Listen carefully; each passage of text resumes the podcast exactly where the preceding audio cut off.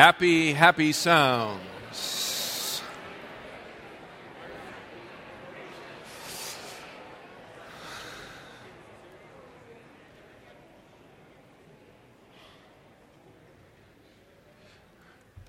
It is very, very apparent that uh, you people love each other. And that's a good thing. That is a good thing. So, in uh, preparation for uh, last week and this week's message, I, some months ago, was doing a little research, looking around on the internet and uh, checking some things out, and I came across some, some statistics that I have been wanting to share with you, and I've been sitting on it until now, and it seems like it's appropriate this morning to share some of those statistics with you. They're drawn from a, a, website by the name of Eternal Perspective Ministries, if you want to go yourself and check it out. It's a website that is affiliated with Randy Alcorn. You may know Randy's work, and he's a credible, credible guy. So I have a couple of these uh, statistics for you, and I think I actually have them on slides so you can see them. The first one is rather stunning.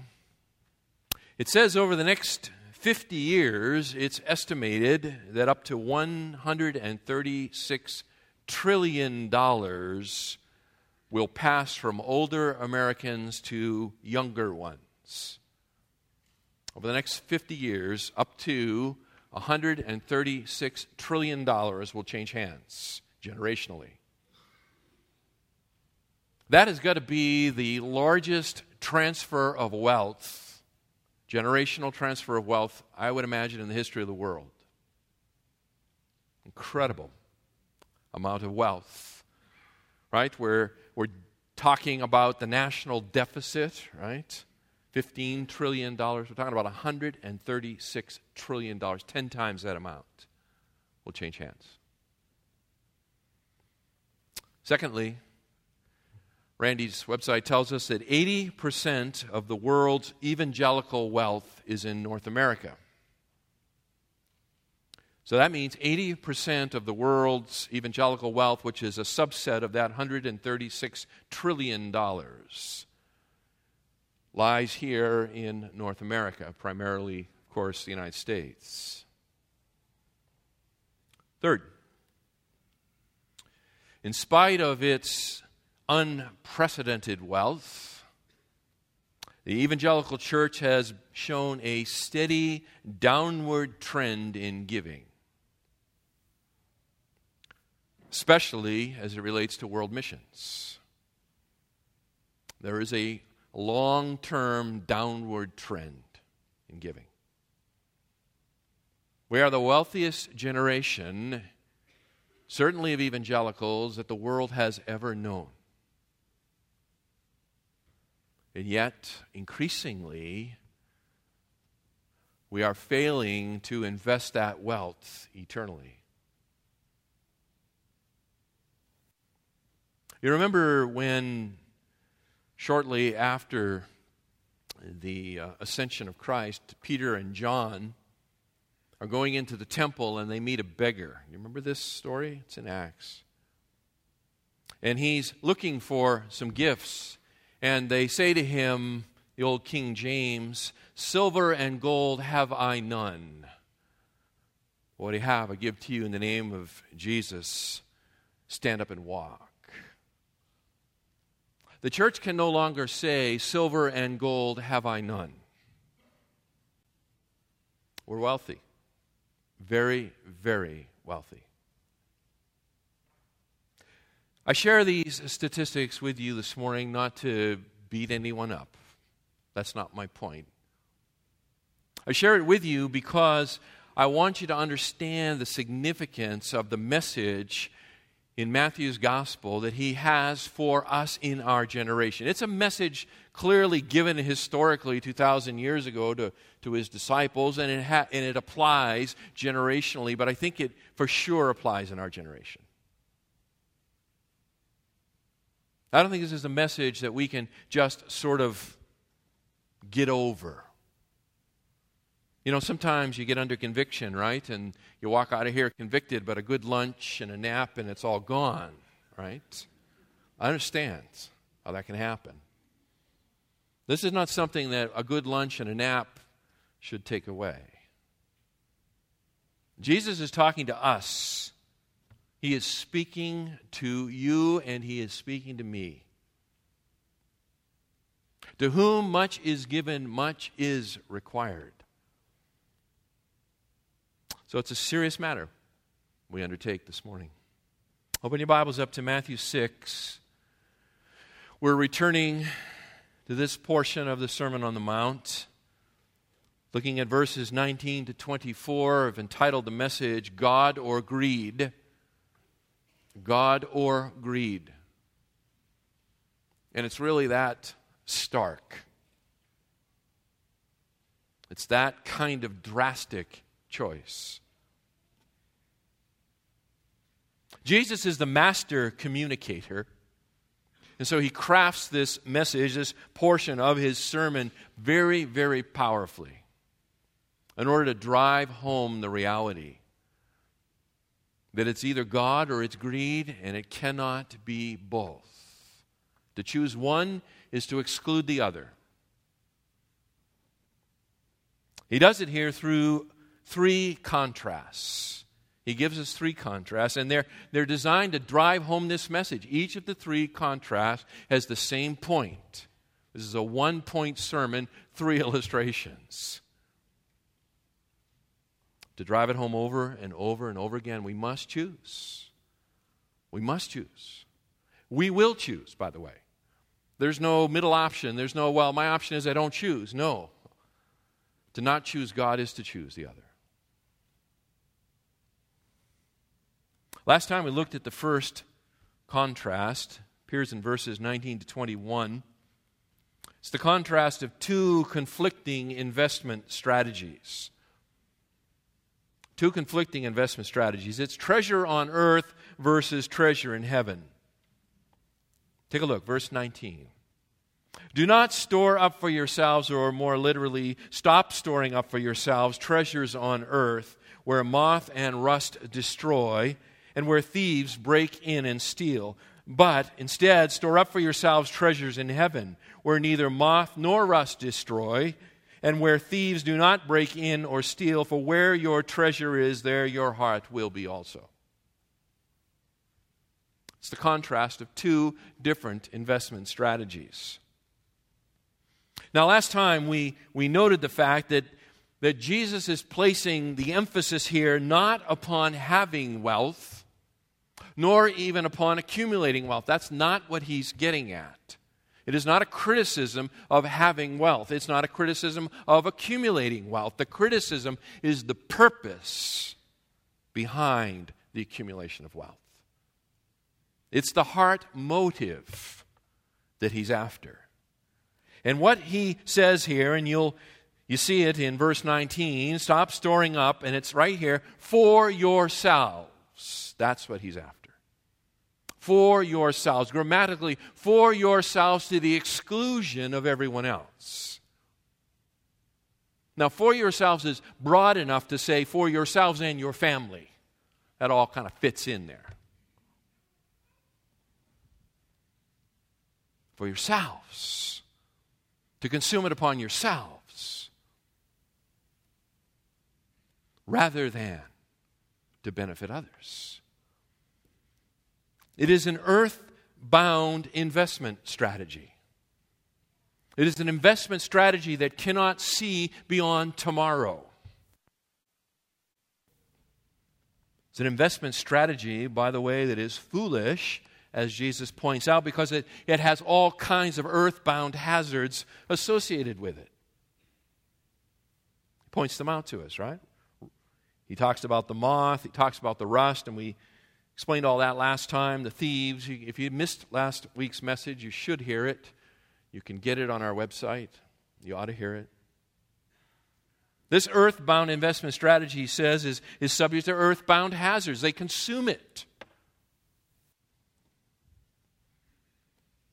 But there's a contrast, verse 20, and the contrast is the heavenly investment strategy. The heavenly investment strategy. And this strategy is a strategy of security and prosperity. It's fascinating. You know, it's like it's like a handful of jello. Earthbound investment strategies, like a, a handful of jello. The harder you squeeze it, when you open your hand, the less you'll have. Moss, rust, thieves, they erode it. Instead of that, store it up in heaven, he says, verse 20, where these earthbound hazards cannot get at it. They can't attack it, they can't diminish it. Store up your treasures in heaven. We took the time last week to lay out what I believe that means, that expression, treasures in heaven. It can be rather nebulous, and I shared some, some ideas with you that some Bible teachers have had, and, and you could see there's some nebulousness to some of their answers. But I'm convinced that it, it is in the context here, it's talking about money. This is a money context. And so the, the heavenly treasure is a money kind of statement. And it's this to store up treasures in heaven means, and listen carefully here, it means to willingly restrict, to willingly restrict, and to some degree impoverish yourselves. To willingly restrict and to some degree impoverish yourselves in this life by giving to those in need because you believe in the certainty of the life to come. It's a willingness to, to constrain your consumption now because you're absolutely convinced there's something beyond today, something of greater value than today.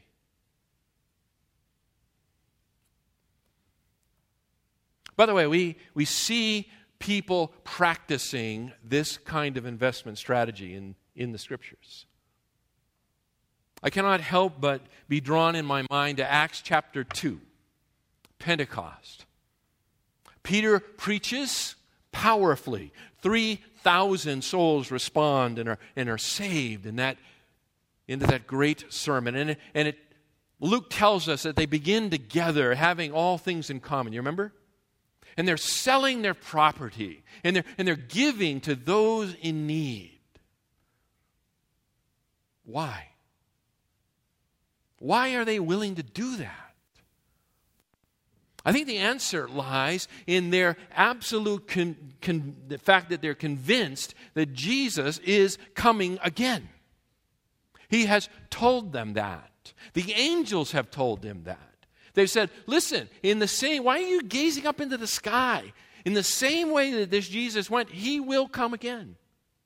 And when he comes again, he will establish his great millennial kingdom. And when he establishes his great millennial kingdom, all the wrongs will be righted. And the properties that, were, that have been taken from you will be returned to you. Justice will prevail. So, in a sense, it's an easy thing to do. If you're convinced Messiah is really coming and he's going to make all things right, then a sacrifice in this life is a small price to pay. Now, they were wrong. Jesus did not return in their lifetime. But it also has not escaped my thinking is that the Romans did come. And in AD 70, they destroyed the city of Jerusalem. And they crucified a million Jewish people. And all of their property was taken away anyway. Didn't matter who owned it, Rome took it all away. You see the same kind of investment mentality among the, the believers in the churches of Macedonia. Macedonia, the northern portion of Greece. Philippi, Thessalonica. Paul, there in, in 2 Corinthians, 2 Corinthians is, is written by Paul for a number of reasons, but not the least of which is to, to remind the Corinthian church, a very wealthy church, of their prior commitment to make a contribution to offset the suffering brought about by the famine in Jerusalem. And so Paul writes this letter and he sends it on ahead and he says, We're coming to collect the offering that you have promised. Make sure it's ready for us. But he, he makes an interesting statement in 2 Corinthians chapter 8 about the Thessalonican church. And he uses this as a, as a motivation for the wealthy Corinthian assembly because the truth is that Paul's not 100% sure that they're going to follow through. So he, he speaks about those in verse 1, chapter 8, 2 Corinthians, the churches in Macedonia, and that in a great ordeal of affliction, their abundance of joy and their deep poverty overflowed, overflowed rather in the wealth of their liberality. For I testify you that according to their ability and beyond their ability, they gave of their own account, begging us with much urging for the favor of participation in the support of the saints. These people are pleading with Paul for the opportunity to make a contribution to offset the poverty of the believers back in Jerusalem. What motivates somebody to do that? The clue is in verse 5. In this, not as we had expected, but they first gave themselves to the Lord and to us by the will of God. There it is. They first gave themselves to the Lord. Their, their priorities, their perspective was focused on God. They had chosen God. And when they had chosen God, they were able to give abundantly, even though they were very poor. See, when Jesus, back here in, in Matthew 6, when he is speaking, he is not just speaking to those who are wealthy. You know, the thing about wealth is that you can always find somebody who's wealthier than you. So let's tax them. Right? It's there. Let them give.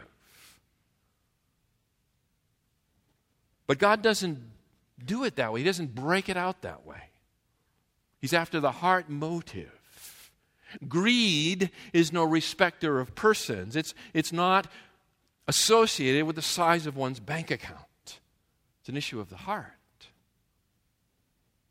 So it doesn't matter where a person is economically, just starting out and, and scratching to make it through, or have an abundance, a superabundance. The issue of greed still lies close at hand.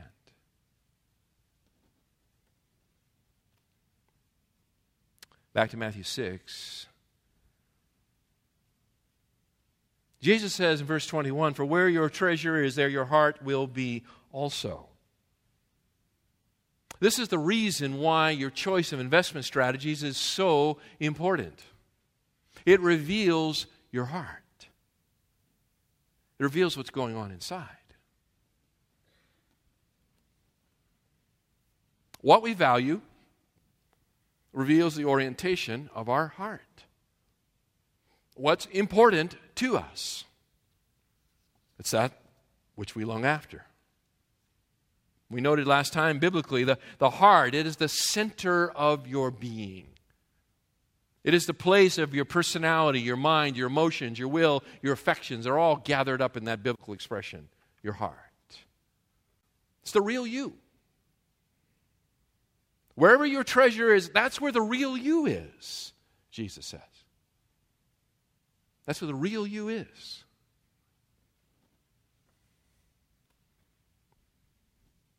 Whatever we cherish, whatever we cherish at the deepest level, that will inevitably control and shape us. Two conflicting investment strategies. Second, two competing focuses. Second contrast two competing focuses. Verses 22 and 23. The eye is the lamp of the body. So then, if your eye is clear, your whole body will be full of light. But if your eye is bad, your whole body will be full of darkness. If then the light that is in you is darkness, how great is the darkness? This is a parable. So it takes a little work penetrate through. The second contrast that Jesus gives us here involves the eyes. The eyes. It is the contrast of the eyes. And through this, Jesus is again driving home the single point we must choose God rather than greed. Now, the main feature here is the human eye. It sort of rolls through these two verses. And they speak of the, of the human eye as in sort of a, as a parable, that it is through the eye that, that light comes into the body, and with light, sight. The eye is the, is the organ of human sight. It's all he's, that's all he's saying. But the essential principle under, underneath this parable is that the, the condition of your eye determines the quality of your sight. The condition of the eye determines the quality of your sight. We know that in the natural realm. Jesus will apply it into the spiritual realm. Now, in this, in this parable, the eye portrays our moral condition. Our moral condition. And, and thus the focus we have with regard to money and possessions. That's the context. The eye is your moral condition and thus your focus with regard to money and possessions. And there's a contrast here in verse 23. It's between what the New American Standard calls the clear eye and the bad eye. The clear eye and the bad eye. What does that mean? Well, let's take a look. Let's start with the easier and we'll work our way back to the more difficult. So let's start with the bad eye. We'll start first with the bad eye. And you may notice in, in your margin here where it's translated bad eye, it literally is evil eye. Poneros is the Greek word, and it means evil. It is an evil eye. The contrast is between an evil eye and this other kind of eye. Now, by recognizing that reality, it really starts to open things up for us because the expression evil eye actually is used in many places in the Bible. The evil eye. And in all the places where it's used, it, it, uniformly means the same thing. The evil eye relates to the idea of greed, stinginess, covetousness, and miserliness. Reminds me of Ebenezer Scrooge, right? Tight fisted, clutching old sinner. The evil eye talks about one who is greedy. One who is greedy. Let me show you this. Turn back with me to, to uh, Deuteronomy chapter 15. Deuteronomy chapter 15.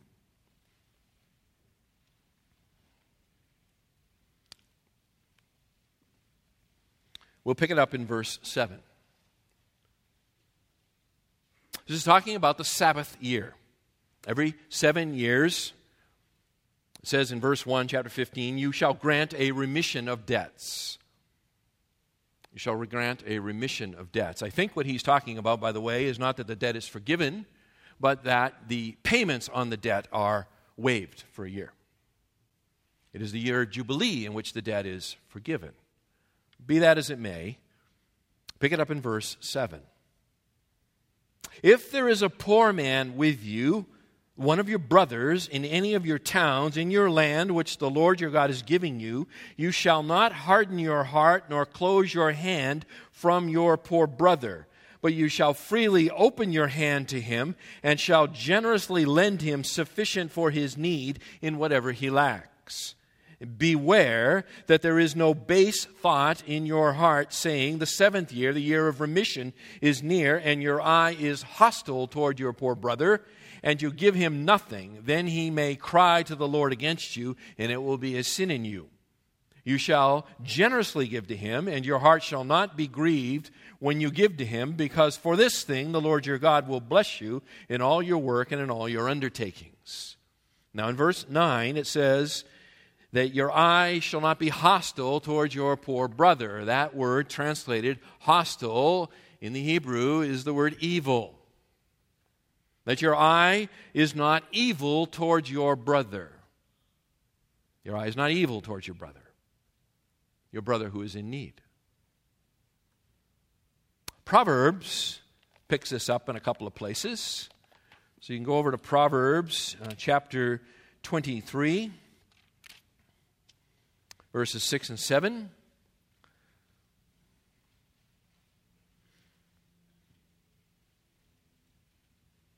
Proverbs 23, verses 6 and 7.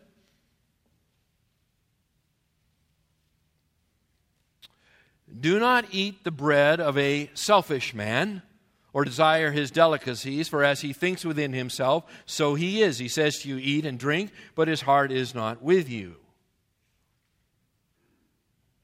The selfish man is literally the evil eye. Do not eat the bread of an evil eye or desire his delicacies. It's the same thing. The evil eye, translated here in English as selfish because that's the context. That's what it gets at. But it's the idea of the evil eye. Chapter 28 in Proverbs, verse 22. Makes it very plain, at least in the New American Standard.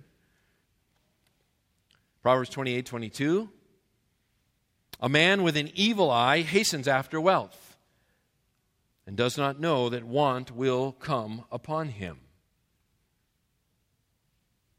Or, let's go to the New Testament, let's go to Matthew. Matthew chapter 20.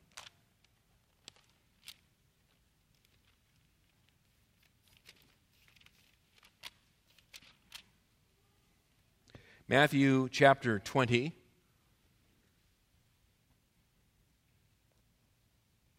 Jesus tells here the parable of the landowner who hires various workers into his vineyard throughout the course of the day. You remember this. This is not an instruction on employment policy. Okay? This is to illustrate a lesson that the first shall be last and the last first. That is, everybody comes in the same way and at the same time. But he goes through this where he hires early, right? And they endure the heat of the day and they get what they were contracted for, and so on and so forth throughout the day until at the end of the day he hires a few more right near at the end of the day. And it's time to pay the workers, and he pays them first, and he pays them what he had contracted originally with those first hired. And those first hired think, okay, well, if he's paid them that, he's going to certainly pay us more. He gets to their turn and he pays them what he contracted with them, and they are not happy. Right? They're not happy. Then look at verse 15. Is it not lawful for me to do what I wish with what is my own? Or is your eye literally evil because I am generous? Is your eye evil because I am generous? Translated in the New American Standard, envious but it's the idea of greedy or stingy, grasping. That's the context. The evil eye.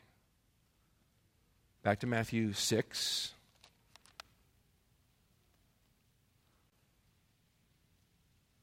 Verse 22 The eye is the lamp of the body. So then, if your eye is clear, your whole body will be full of light. But if your eye is evil, your whole body will be full of darkness. Clear. The clear eye, verse 22. Translated here in the New American Standard as, as clear. Haplous is the Greek word, and it literally means single. Single. The eye is a lamp of the body. So then, if your eye is single, your whole body will be full of light. But if your eye is evil, your whole body will be full of darkness. So the contrast here is between an evil eye and a single eye. And you go, huh, that's not exactly what I thought it would be. I thought it would be a contrast between an evil eye and a generous eye, right? Wouldn't that make sense? But Jesus is actually getting at something a little bit deeper than just that surface comparison. Strictly speaking, eh, he's not contrasting here generosity and greed. He is contrasting a singular focus on God versus a blinding form of double vision that is trying to look to God and to money at the same time. That's why he chooses the word single. What he is saying is, is that you, you can't, he, you are to have a singular focus on God. He is, to, he is to be the center of your sight. Not trying to look at God and look at wealth at the same time. That's double vision. Generosity is the, is the outpouring, the outworking of the singular focus on God. Those whose eyes are clearly focused on God are those who end up being generous. They have a proper view of money and possessions. Let me see if I can illustrate this for you a little bit. This will resonate with a few of you. Maybe the other illustration will resonate with a few more. Let me start with target shooting. Target shooting with a pistol. All right? Well, at least a few of your ears perked up. Okay? In order to be successful, target shooting with a pistol, one must properly focus their eyes. And the proper focus of the eye is on the front sight, not on the target. The front sight and its position between the rear sight, the sides of the rear sight, and the plane and so forth, has to be in sharp focus and the target will be blurry. And if that is your focus, you will hit the bullseye. If it flips around and the sights are blurry and the target is clear, you will miss. It's a question of focus, being focused in the right place. All right? So there's your shooting lesson for this morning. Let me try a different one. Driving a car. Driving a car.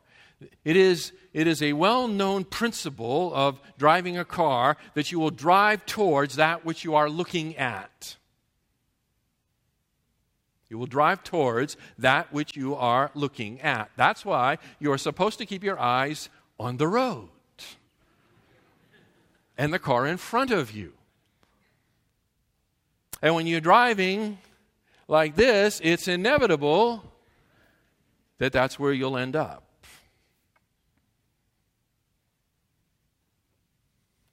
What you focus on is what you will steer towards.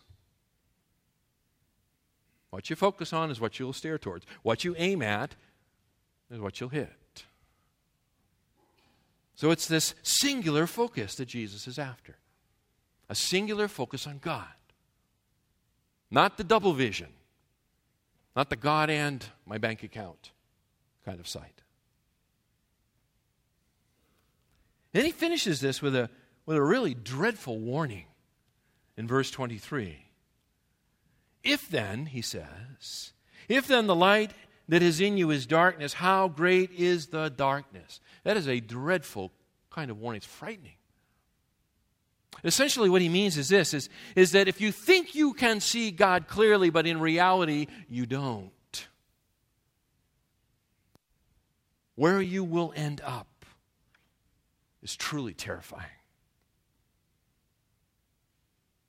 None are so blind as those who think they can see, and they can't.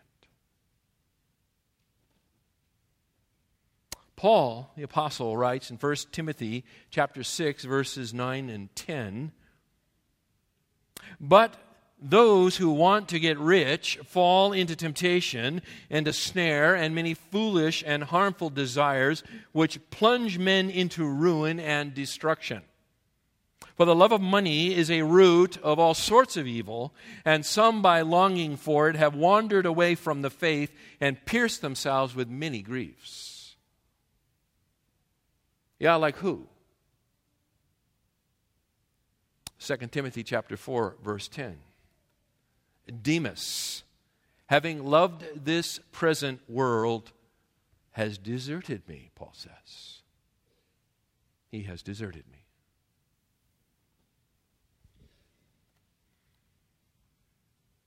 You think you can see God, when in reality, what you're seeing is your wealth. The final state of your soul is devastating.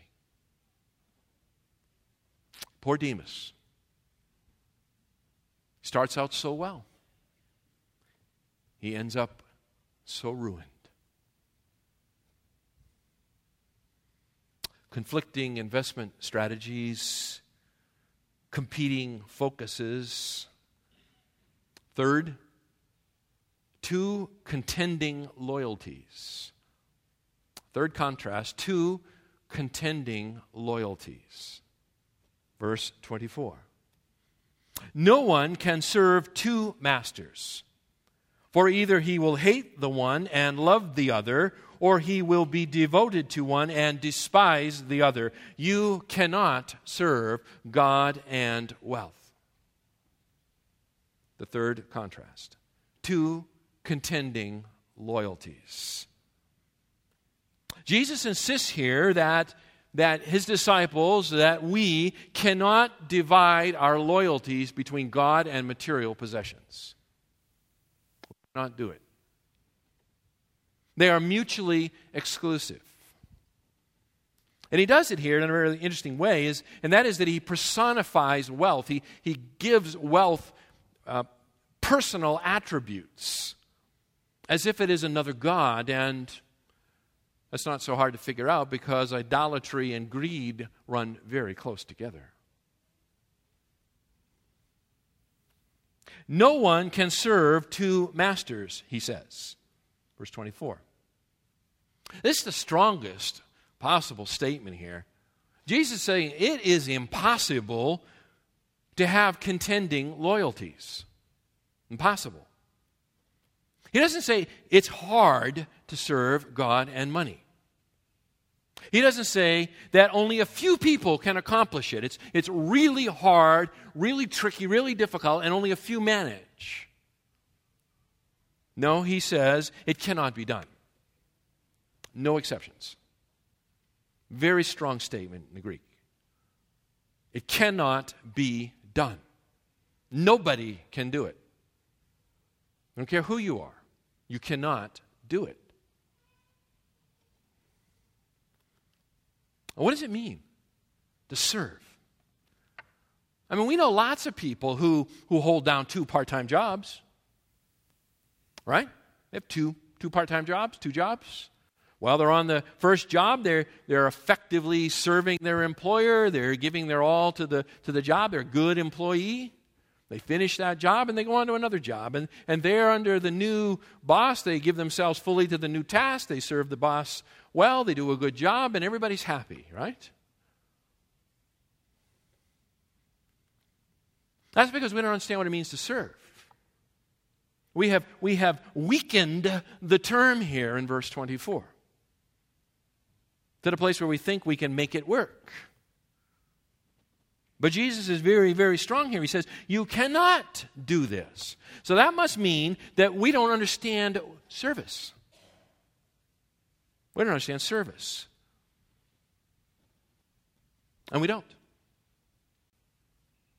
He's speaking about slavery. Speaking about slavery here. The word master, by the way, kurios, Lord, it means fundamentally a slave owner. No one can serve two slave owners, Jesus says. And the word serve is a form of the word doulos, which is the word slave. The context here is slavery. Slavery. No slave can serve two slave masters. What he's saying is impossible here is the idea of being a part time slave. There's no such thing as a part time slave. To be a slave requires to give to the master your undivided loyalty and your obedience to the one who owns you. Their will, their desire for your life is what controls you. They establish your priorities. They set your boundaries. They direct your behaviors. That's what it means to belong to a slave master. Now, if they're a good and, and kind master, they'll captivate your affections. Your service to them will not be motivated out of fear of punishment, but out of love. By the way, the Apostle Paul picks up on this in Romans chapter 6. Romans 6 begins in verse 16, runs through 22. We're not going to look at that there. But what Paul says is listen, before you came to faith in Jesus Christ as, as your personal Savior, you were a slave to sin. You were a slave to sin. It controlled you, it dominated your life. It set your priorities, it set your boundaries, it gave you your direction, your marching orders. You had no choice but to obey it. This is to be a slave of sin. But now, something has changed, Paul says, and that is you have become a slave of God and righteousness. It now controls you, it now sets your direction in life, your priorities. Your first ma- master, uh, sin was harsh, it was hateful. Your new master is gracious, loving, and kind. So Paul says there, why in the world would you ever want to return to the old way of life, right? It's the argument of Romans chapter 6. Listen, a life given over to God looks very different than a life given over to the slavery of greed. Slavery to God, slavery to greed. It looks very different. Those who are the slaves of God, the Bible says, walk by faith. They walk by faith. That is, they live their lives believing in God and His Word. They order their lives accordingly. Those who are given over to the slavery to greed walk by sight. They walk by sight. They are focused on this life and what they can see. Those who are slaves of God are characterized by humility, the Bible tells us. Those who are slaves of greed are characterized by pride. Their attitude is, Look at what I have accomplished. Those who are slaves to God are characterized by generosity. Those that are slaves to greed are characterized by a stingy, close fisted approach to life. Their attitude is I need to, to make sure I have enough for me. You remember the famous question they asked uh, Rockefeller, right?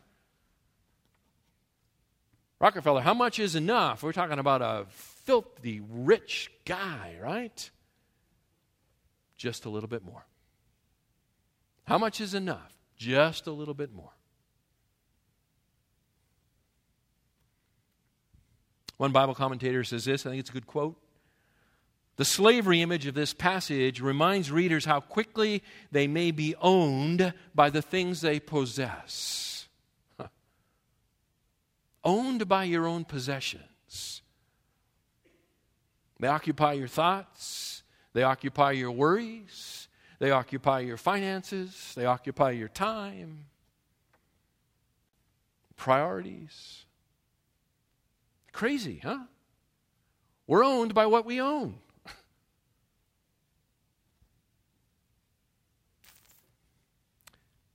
The contrast here that Jesus gives us is between two incompatible pursuits.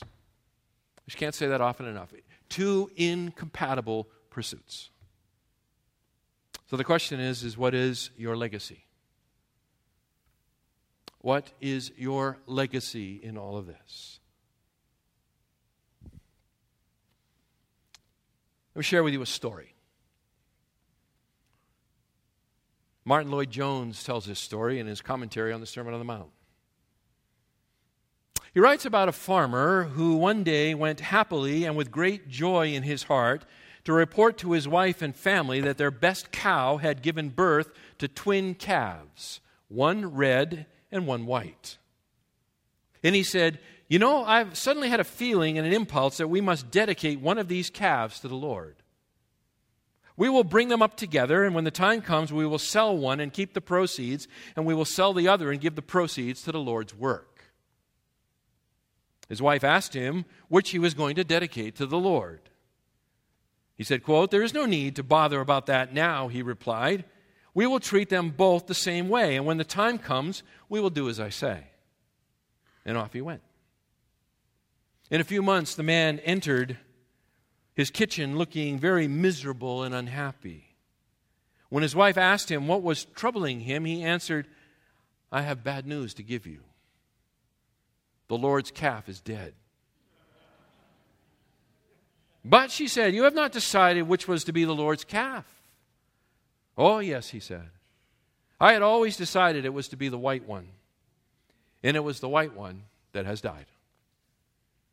The Lord's calf is dead.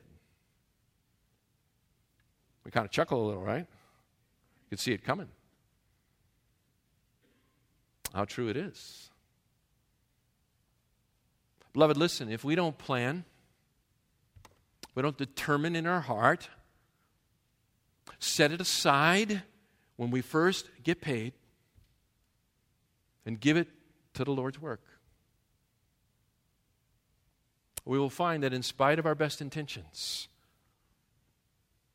that often the Lord's calf dies. There's just too much month left for the money. Listen, ministry opportunity at Foothill abounds. God is alive and well and active in this fellowship. This year alone, by the grace of God, we're sending two families to the mission field. The Wines to Argentina, Promise Vaughn to Papua New Guinea. That's exciting.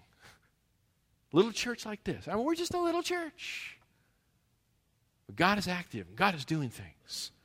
And listen, there are others in our midst right now who are praying and training and desiring to go.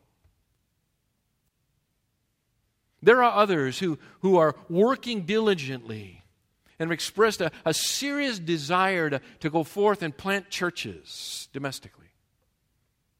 Lord knows we need more good Bible teaching churches in this country.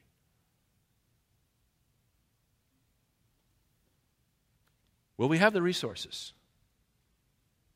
Will the resources be there when the time comes? That's the question we have to ask ourselves. Will they be there? And if they are, they're going to come from us. They're not going to fall in on a parachute from somewhere else. They're going to come from us.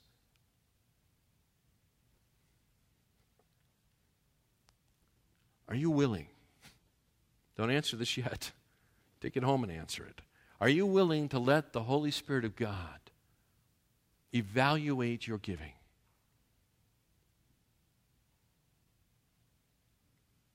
To help you to determine where, where am I laying up my treasures? What is my investment strategy? We live in uncertain times economically, but you know what? They're no more uncertain than they were 10 years ago, 20 years ago, 100 years ago. Stability is an illusion. We don't know tomorrow.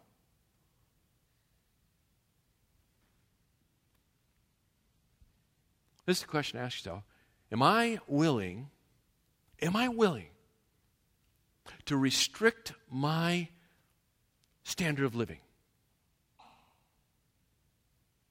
Am I willing to restrict my standard of living? That is to, is to live at a lower level, to, to impoverish myself, at least at some level, in order to give to those in need because I believe that Jesus is returning and he's going to establish his kingdom.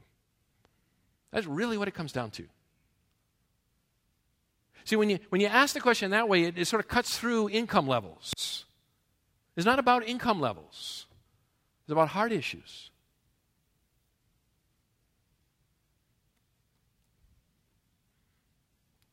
If you can't if you can't articulate what it is you have foregone in order to give to the Lord's work, then I'd like to suggest to you that you're not giving enough.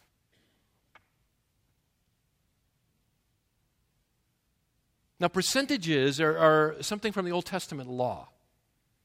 We do not teach tithing here. Tithing went out when the Mosaic law ended.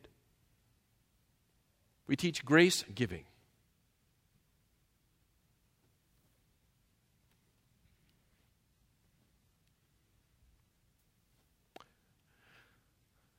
But if we're giving by grace, should we be living at a level so far below the law? It's a hard question. Listen, it's only by the grace of God. It's by the Spirit of God that works in our hearts and transforms our priorities. It's the only way. Are you willing to, to ask God to search your heart? Search me, O God, and know me. See if there be any wicked way in me. God, is my sight clear or is it cloudy?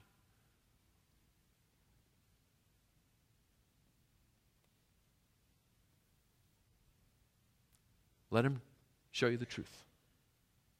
If you need to repent, repent. And begin to walk in the truth, walk in the light. Test the Lord God. He's promised to provide for you.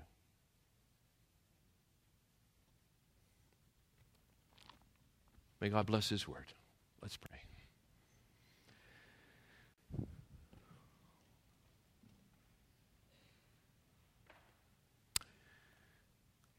Our Father, this is a hard, a hard passage, a hard message. It's a message that confronts us. It's a message that causes us to search our own hearts, our own priorities. It's a message that will produce change in us if